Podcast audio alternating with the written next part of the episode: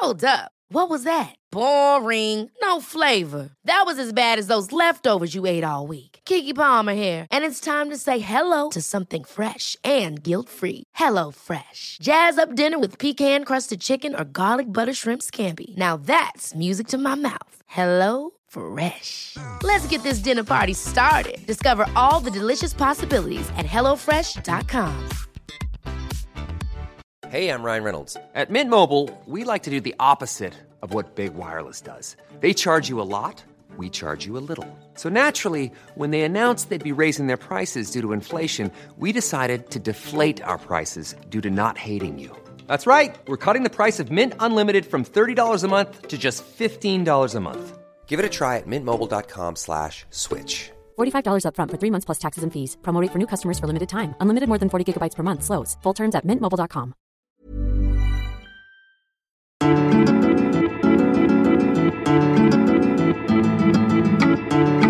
What have we here? We've got an episode of Culture Club. We're speaking to Nicola Dinan, the best selling author whose debut novel, Bellies, went straight to number one because it's utterly brilliant. Have you read it yet? If you haven't, I'd suggest you get it. We'll get it after this chat because uh, the themes in it are incredible. It's um, it's a coming of age kind of romance involving a couple named Ming and Tom, and it follows their relationship as Ming transitions. So Ming is a trans woman, but at the beginning of the story, she identifies as a man, and the transition takes place throughout the book and is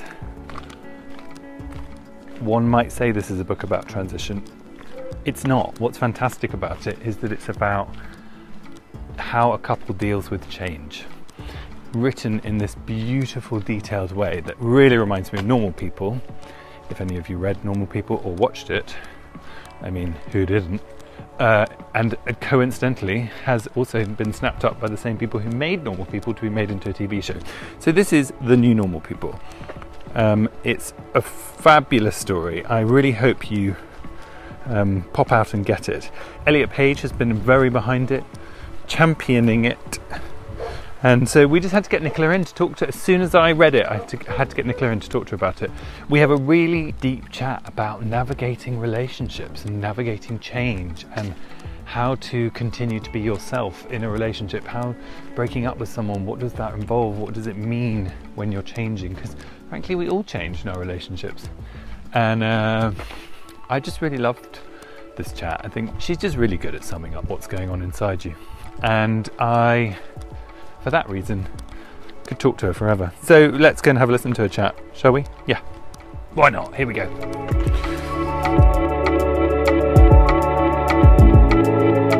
Did you intend to be a writer? I think being a writer is such an interesting thing because I think it's an ambition a lot of us hold. Mm. It just feels like something so foreign. And, you know, when you're if you don't grow up being exposed to novelists beyond Mm. sort of like the name on the book, like Mm. actually knowing writers, the idea of actually having a book published feels so unachievable. Mm. I think the whole process feels so opaque Yeah. and you can't really imagine. And so I think for a lot of my life, I just didn't really consider it be something that was possible. hmm And, you know, I'm speaking as someone who, you know, hasn't exactly been like denied the privileges of like an education. And anything that goes to show just how distant it is for a lot of people. Mm. Um, and so I actually initially, you know, studied science at university and then I went on to do law conversion and worked as a lawyer for a little while. But I'd always had that dream of writing. Um, but it didn't feel possible for the reasons I just sort of explained, but also because the things I was writing just kind of sucked.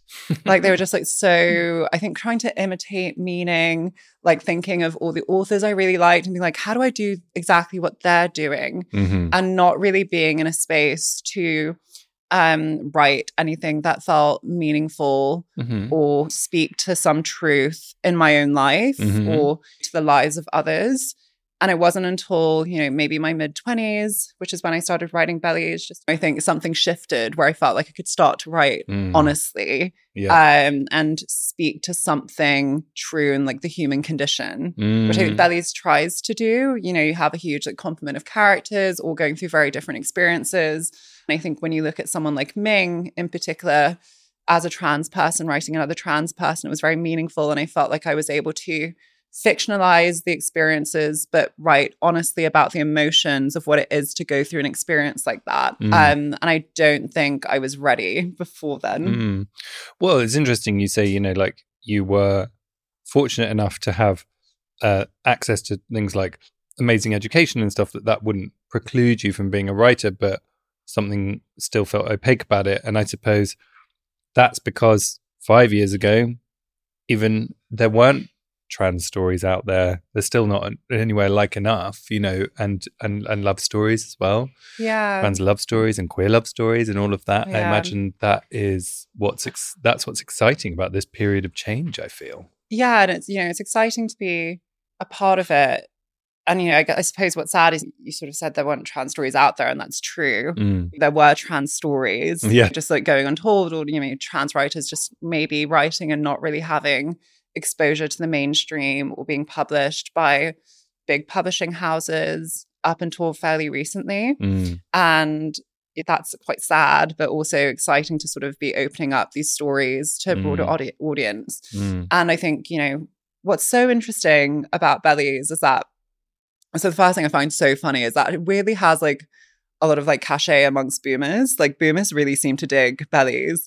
Um, and even beyond that, I was talking to my, so one of my closest friends, his grandma, who's sort of in his, her mid to late 80s, read it Mhm. and was like, wow, this is like so familiar yet so different. And I think, you know, when we read queer love stories or trans love stories or stories about queer or trans people, they are still fundamentally relatable Mm. even to people um, outside of those communities. Mm. And, you know, look at Bellies, and sure, it's a novel where Ming transitions, but also it's a novel about just growing up and having an obstacle in your relationship with your partner and growing apart from them. And, you know, that change that precipitates that growing apart could be transitioning, but it could be a Mm. whole host of other things that we go through in life. And suddenly, it's this like really specific thing of transitioning feels much more universal. Mhm. And I think that's where we have to like kind of look at the value of these stories beyond sort of giving insight into these communities. It's actually looking at human problems that we're exposed to day to day, whether or not you're queer, and just offering up a new insight into these problems from a lens that feels unfamiliar to people. Well, that's what I really connected with about it. Was it felt like we've got Ming and Tom, and and Ming is transitioning, and that is a central challenge for the these two people. Yeah. But really, what I connected with is like, how does one overcome an issue that presents itself within the framework of a relationship and Yeah. love? Right. Like, how do we begin to address what feels like a fundamental incompatibility in a Mhm. relationship? And that, you know, comes up in so many ways when you realize, okay, you know, me and this person want very different things from life, hmm or we we are so clearly going in two different directions, or that there's something fundamentally not right Mm. about this relationship with a person who I love very much. Yeah. And I think that's a dilemma that extends so far beyond transness. Yeah. What's the difficulty in Ming Tom's relationship is, you know, transness is the issue and, you know, that Tom's sexuality has limits and Mm. He's no longer finding his partner attractive because of Mm. Ming's movement towards a more feminine pre- presentation and through her medical transition as well.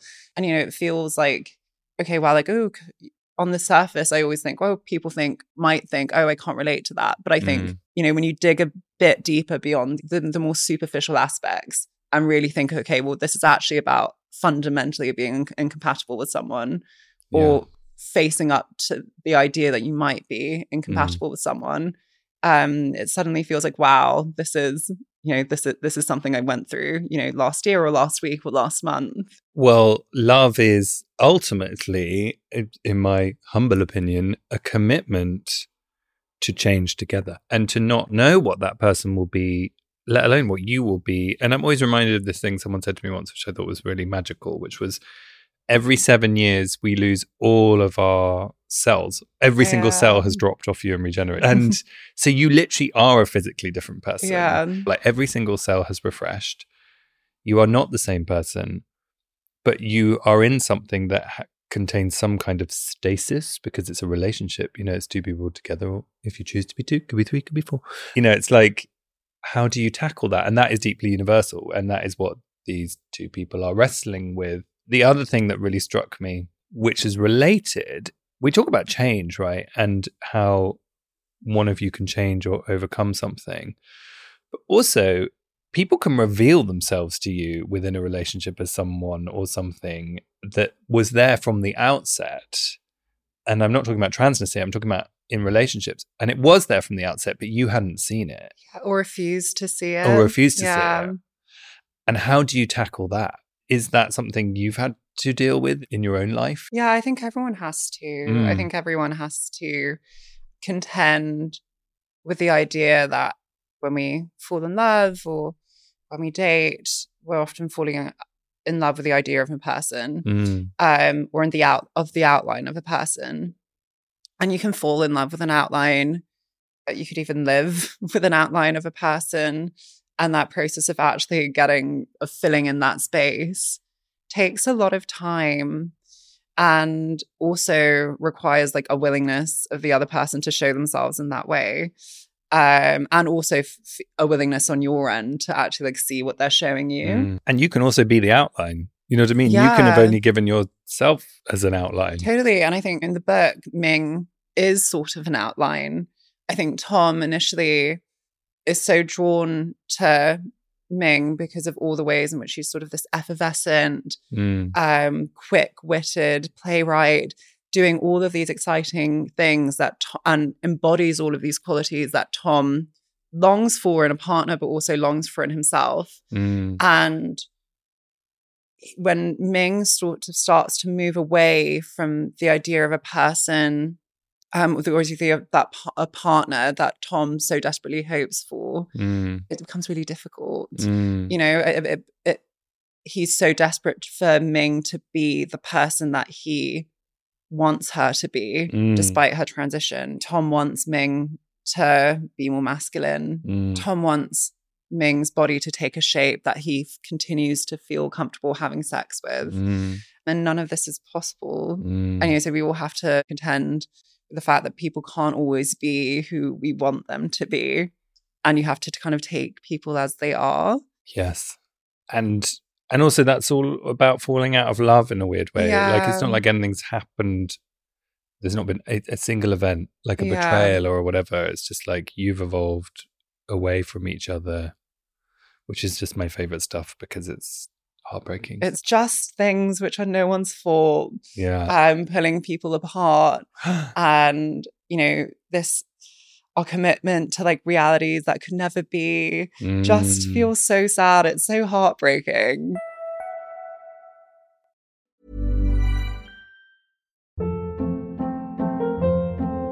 Hold up. What was that? Boring. No flavor. That was as bad as those leftovers you ate all week. Keke Palmer here, and it's time to say hello to something fresh and guilt-free. Hello Fresh. Jazz up dinner with pecan-crusted chicken or garlic butter shrimp scampi. Now that's music to my mouth. Hello Fresh. Let's get this dinner party started. Discover all the delicious possibilities at hellofresh.com.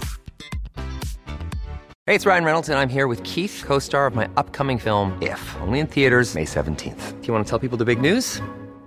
All right, I'll do it. Sign up now and you'll get unlimited for $15 a month in six months of Paramount Plus Essential Plan on us. Mintmobile.com slash switch. Upfront payment of $45 equivalent to $15 per month. Unlimited over 40 gigabytes per month. Face lower speeds. Videos at 480p. Active Mint customers by 531.24 get six months of Paramount Plus Essential Plan. Auto renews after six months. Offer ends May 31st, 2024. Separate Paramount Plus registration required. Terms and conditions apply if rated PG.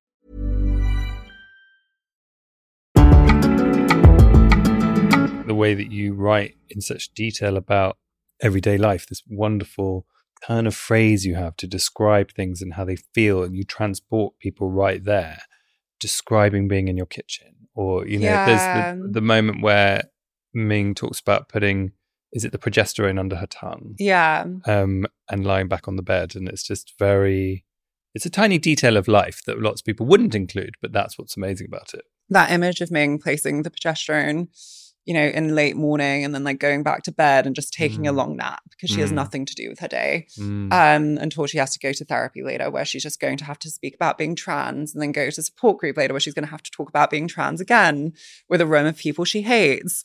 And I think being able to like describe those little details speaks like volumes. But that's the metaphor of bellies, right? It's like this idea of vulnerability, but also this idea of how you have this like very simple, superficial outer layer, Mm. and how it, all of those things usually speak to something much deeper yes. you have the soft plain surface of a belly and you have the entire workings of a human underneath I think you said something about like how a cat will show you its belly. yeah like when they do like that Yeah. they go to um uh like scratch them the cat's like no and sort of scratches you back but with like f- violent force because they're scared and you know it's where their organs are Yeah, cool. It's so vulnerable to show anyone your belly yeah or and reveal you your just went belly. and you know went to sort of scratch them when they've just sort of shown you as an act of vulnerability And is this a leap too far to say that people can become very preoccupied with the physicalities of trans people and actually underneath we're all the same organs gurgling away, you know, and, and there's a depth there that isn't often acknowledged. I, I don't want to stray too much into like the cliched metaphor of like we all breed red, um, but you know, I think there is a sense of the way I've noticed, you know, media portrayals of trans people, or the way that even people like around me growing up would discuss trans people was like so um inhumane and Mhm. so based on like the physical and even when people were being supportive it would often be like oh my god can you believe she used to look like this? Mm, it's like a real like ugly duckling to swan sort of narrative. And i don't feel like that has ever been something that to me as a trans person speaks to the reality in which i live or makes me feel supported. Um if anything i think that obsession with like trans people's physicality makes life quite hard for trans people Yeah. and I really wanted to write a book which acknowledges those physical changes. And I had to do that because, you know, we're talking about the, the, the direct impact those physical changes have on Tom and Ming's relationship. But it wasn't important for me to go into too much detail. Mm. And I like wanted f- much more to think, okay, instead of describing like how a trans person changes, how do I describe what it's actually like for them to experience that change? What is it like for Ming to look at her hands and wonder if they're too big, Mm. or to be drunk at a party and look in the mirror in the bathroom and think, okay, well, like my jaw is really boxy. Like, what does Mm. it feel to actually experience those insecurities? Mm. Um, what does it feel like to be scared in the world in which you're living in? In the same chapter with that bathroom moment, she on the way to somewhere is on a bus, and there's a man who keeps moving seats to go close and to coast her, and she doesn't know what his intentions are, but she just feels a huge sense of fear to the extent she has to get off the bus. Mm. And it was far more important for me to communicate, you know, those those aspects of the trans experience than just sort of like the physical aspects. That being Yeah. said, it's it was also, you know, I think the examples I gave are very much focused on um examples of trans people being scared or Mhm. you know in danger um but i think it was also important for me in the context of ming's friendship group and you know her family and you know the world around her in theatre and otherwise um to have also created moments for a lot of joy that she Mm. feels in her identity and a sense of freedom Mm. um but just to have these two senses of you know anxiety of fear coexist Well, there's not. Yeah, I suppose it's like one of the things that struck me. There's an unshackling. There's a, a lovely section where you're speaking about the possibility of like, if I didn't have too much body hair and if I didn't have uh, this and that and all these little rules Ming is creating for herself about why not to transition, yeah and then opportunity opens up when she understands but what if i did transition and that's all very internal and all very true and then um, but but what struck me was that this idea that like with the transition and i'm saying this because you're talking about how what's interesting to talk about trans people like and doing it from the inside out not the outside looking Yeah. in is Ming's transition is a journey as much for Ming as anyone else around her. She doesn't know what she's because she's not taking hormones when it starts. So how does she know what she's going to become or who she, what she's going to look like? And is that her or is that is that the old Ming poking through? And to she is meeting herself actually Yeah. in the transition. And I think that people talk to trans people like you know everything you need to know about where you want to go. And you don't. You're embarking on a journey as much as the people around you. Yeah, it's difficult because I think it's important to give trans people and most people the authority to speak on their own experiences. Mm, But it's important at the same time to give them space to be unsure. mm, And it almost feels like a paradox, you know, to allow people that authority of saying, you know, and trusting them when they tell you that this is something that they want to do or they Mm. want to do X, Y, Z. And also allowing them room to be like, oh, well, actually, this is really hard, or Yeah. I'm unsure about this aspect, or I'm really struggling with this. I think what's hard about transitioning is that, and Ming experiences that, is that it is what she wants, but she suddenly, as a result of it, experiencing a whole new, you know, plethora of problems mm, that she didn't previously experience mm, she's out in the world as a woman. And so that comes with a level of objectification and sexualization, and also out in the world, world as a woman who's Asian and Mm. trans, which amplifies those things in a lot of ways. And she has certain concerns about her own body. Um, that impacts her relationship with food, which you see in the novel. And, you know, someone might see that and connect that with the transitioning, but you know, she's allowed the pain of those experiences whilst also still acknowledging that transitioning is something that she needs to do. mm, And I think sometimes when we read about trans people's experiences, those negatives in in the eyes of people who maybe aren't as like supportive of trans people are used to almost like negate the idea of transitioning as a whole. mhm, But what I wanted to do with bellies was allow those things to exist alongside each other, you know, to not direct the ire at transitioning, but rather the, the hostility mm, of a world that has yet to be fully accommodating to mm, trans people. mm. And much has been made of the two perspectives. You- Yeah. it's Ming's perspective and then it flicks to Tom's perspective and back and forth.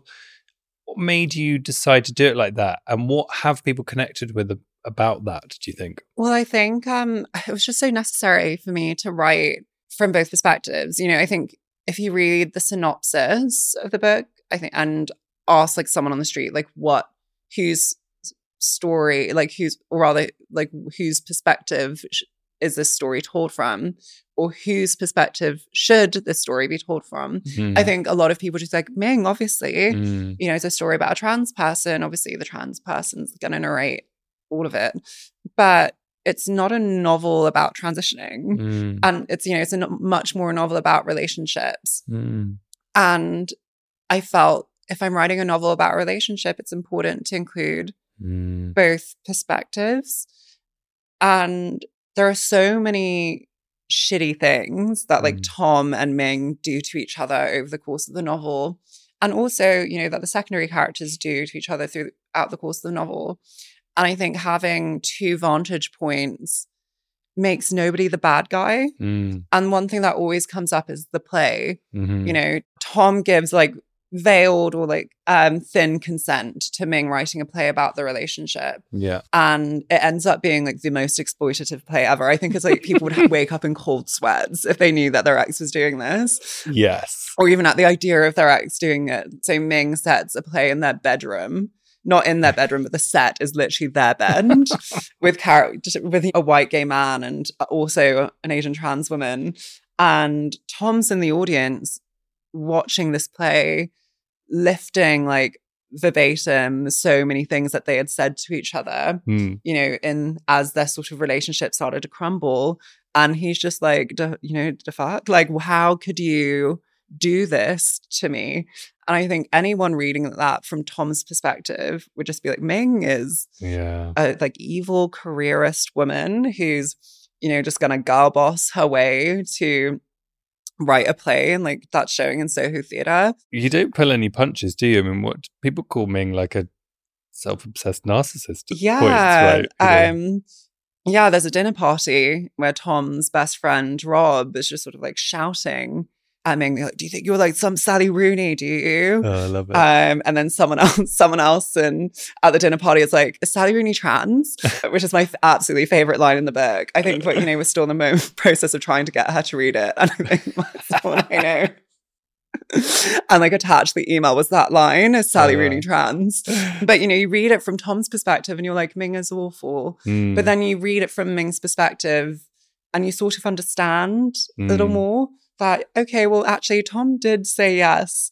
Um, mm, and she did send Tom the script. And also, she's in a place where she has really internalized some of the false narratives about, you know, the inevitable loneliness that she Mm. will face as a trans person. mm, And she is so scared and feels in a corner alone. And the only way she thinks that she can make meaning from her life is Mm. through, you know, using these experiences to create something profound. mm, And so it becomes incredibly important for her um, to focus on her career and her work.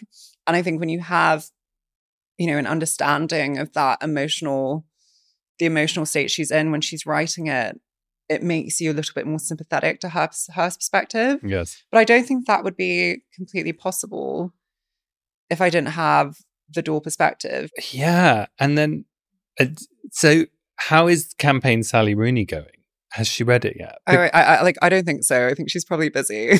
but it but one of the things that's so incredible that's happened is that the production company who made normal Yeah. people sally rooney's book have bought bellies and are going to make it into a tv series Yeah, so Yeah. I mean, so they're um, on the production side, so Yeah. they bought the option for Bellies, which has been really exciting. They're a team which really understands the book, Mm. and it was so interesting for me going to meetings because it was quite like a big stressful auction, and we were having lots of Mm. meetings, and I often came out of meetings feeling as if people didn't fully understand the novel Mhm. and that for them it was just a novel about transness or queerness um, and not about young people trying to find their way in the world Mm. and th- a lot of those young people are queer trans yeah you know it felt the, the, the transness and queerness of the story felt a little bit more secondary than i Mm. think was presented in some of these meetings Mm. where they were like yeah we just want to ham up the ha- trans stuff right and so I left like almost like with it having an identity cri- crisis. I'm like, am I like nothing but a trans person? Um, Mm. does this book do like nothing but speak on that thing, or is like that what is that just what people see when they see the book? Mm. But I found that with Element, they just really understood it. They Mm. Um were able to see a bit deeper or peel back the layers and understand that actually no, this was just this is a novel about being young. Yes, it's really interesting that because it's very plain to see from my perspective. It was that you know it was almost like the transness was a metaphor for overcoming things, and Yeah. you know, um, and it's it's it's great that it's found its its right home. I suppose. Yeah. Um, as we draw to a close, is there like a book that you always want know you want to write? I've had an idea, Mhm. and some people are so cagey Yeah. with their ideas, but I, I'm like, I'm so loose lipped. Like, I'm just like anyone, any random off the street would ask you, like, what do you think of a third novel? I will just tell them. Great. I do have an idea for a third novel. Uh, my parents met in Hong Kong uh, in the 80s. And my mum was a flight attendant for an airline called Cathay Pacific. And it just sounded like such an interesting, glamorous life. Mm. And I've been wanting to set a novel in 1980s Hong Kong for a really long time that is loosely based on sort of my mum's experience there, but has a major sci-fi element. Think like Wong Kar Wai with aliens. I love it. Um, I have to live a bit. I have to go through more happiness and pain, but I, in the meantime, I love it. the it. 80s sci-fi novel I think is is what I want to do. Okay. Lovely chat. Go get Bellies if you haven't read it. Let me know if you have read it. Let me know what you thought of the themes. Tell me stuff. I'm looking at a duck. Very sort of duck holding his he- head in the air like You don't own me. Um, walking through the back of my village, which is so lovely. It's all like hand, what are they called? Dry stone walls. Sheeps. Beautiful old houses. It's just heaven. Ah, and a veg patch, which I always love to nosy a veg patch. They've got beetroot as well. I'm seeing growing beetroot. They've got kale. I did not know kale grew like a sort of tree. Isn't it terrible when you don't know even, even know how something you eat grows? That was wonderful. Hello at homosapienspodcast.com. At Homo Sapiens on Instagram. Get in touch. Tell us your thoughts. Don't be a stranger. Pick up the phone. Well, pick up the internet. Pick up your email. Pick up your iPhone or Samsung Galaxy, whatever you've got. Pick it up. Message us. Get stay in touch. All right, everybody. Thanks so much. Bye now.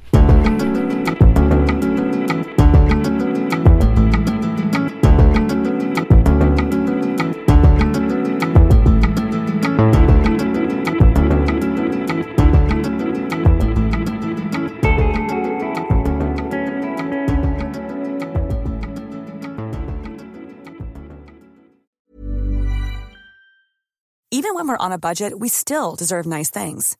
Quince is a place to scoop up stunning high-end goods for 50 to 80% less than similar brands. They have buttery soft cashmere sweaters starting at $50, luxurious Italian leather bags, and so much more. Plus, Quince only works with factories that use safe, ethical, and responsible manufacturing. Get the high-end goods you'll love without the high price tag with Quince. Go to quince.com slash style for free shipping and 365-day returns.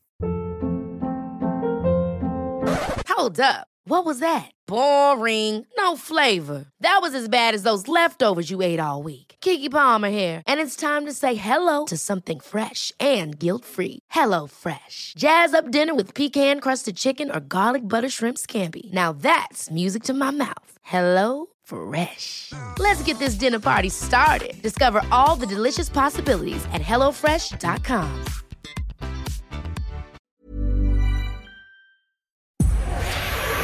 Powered by Spirit Studios.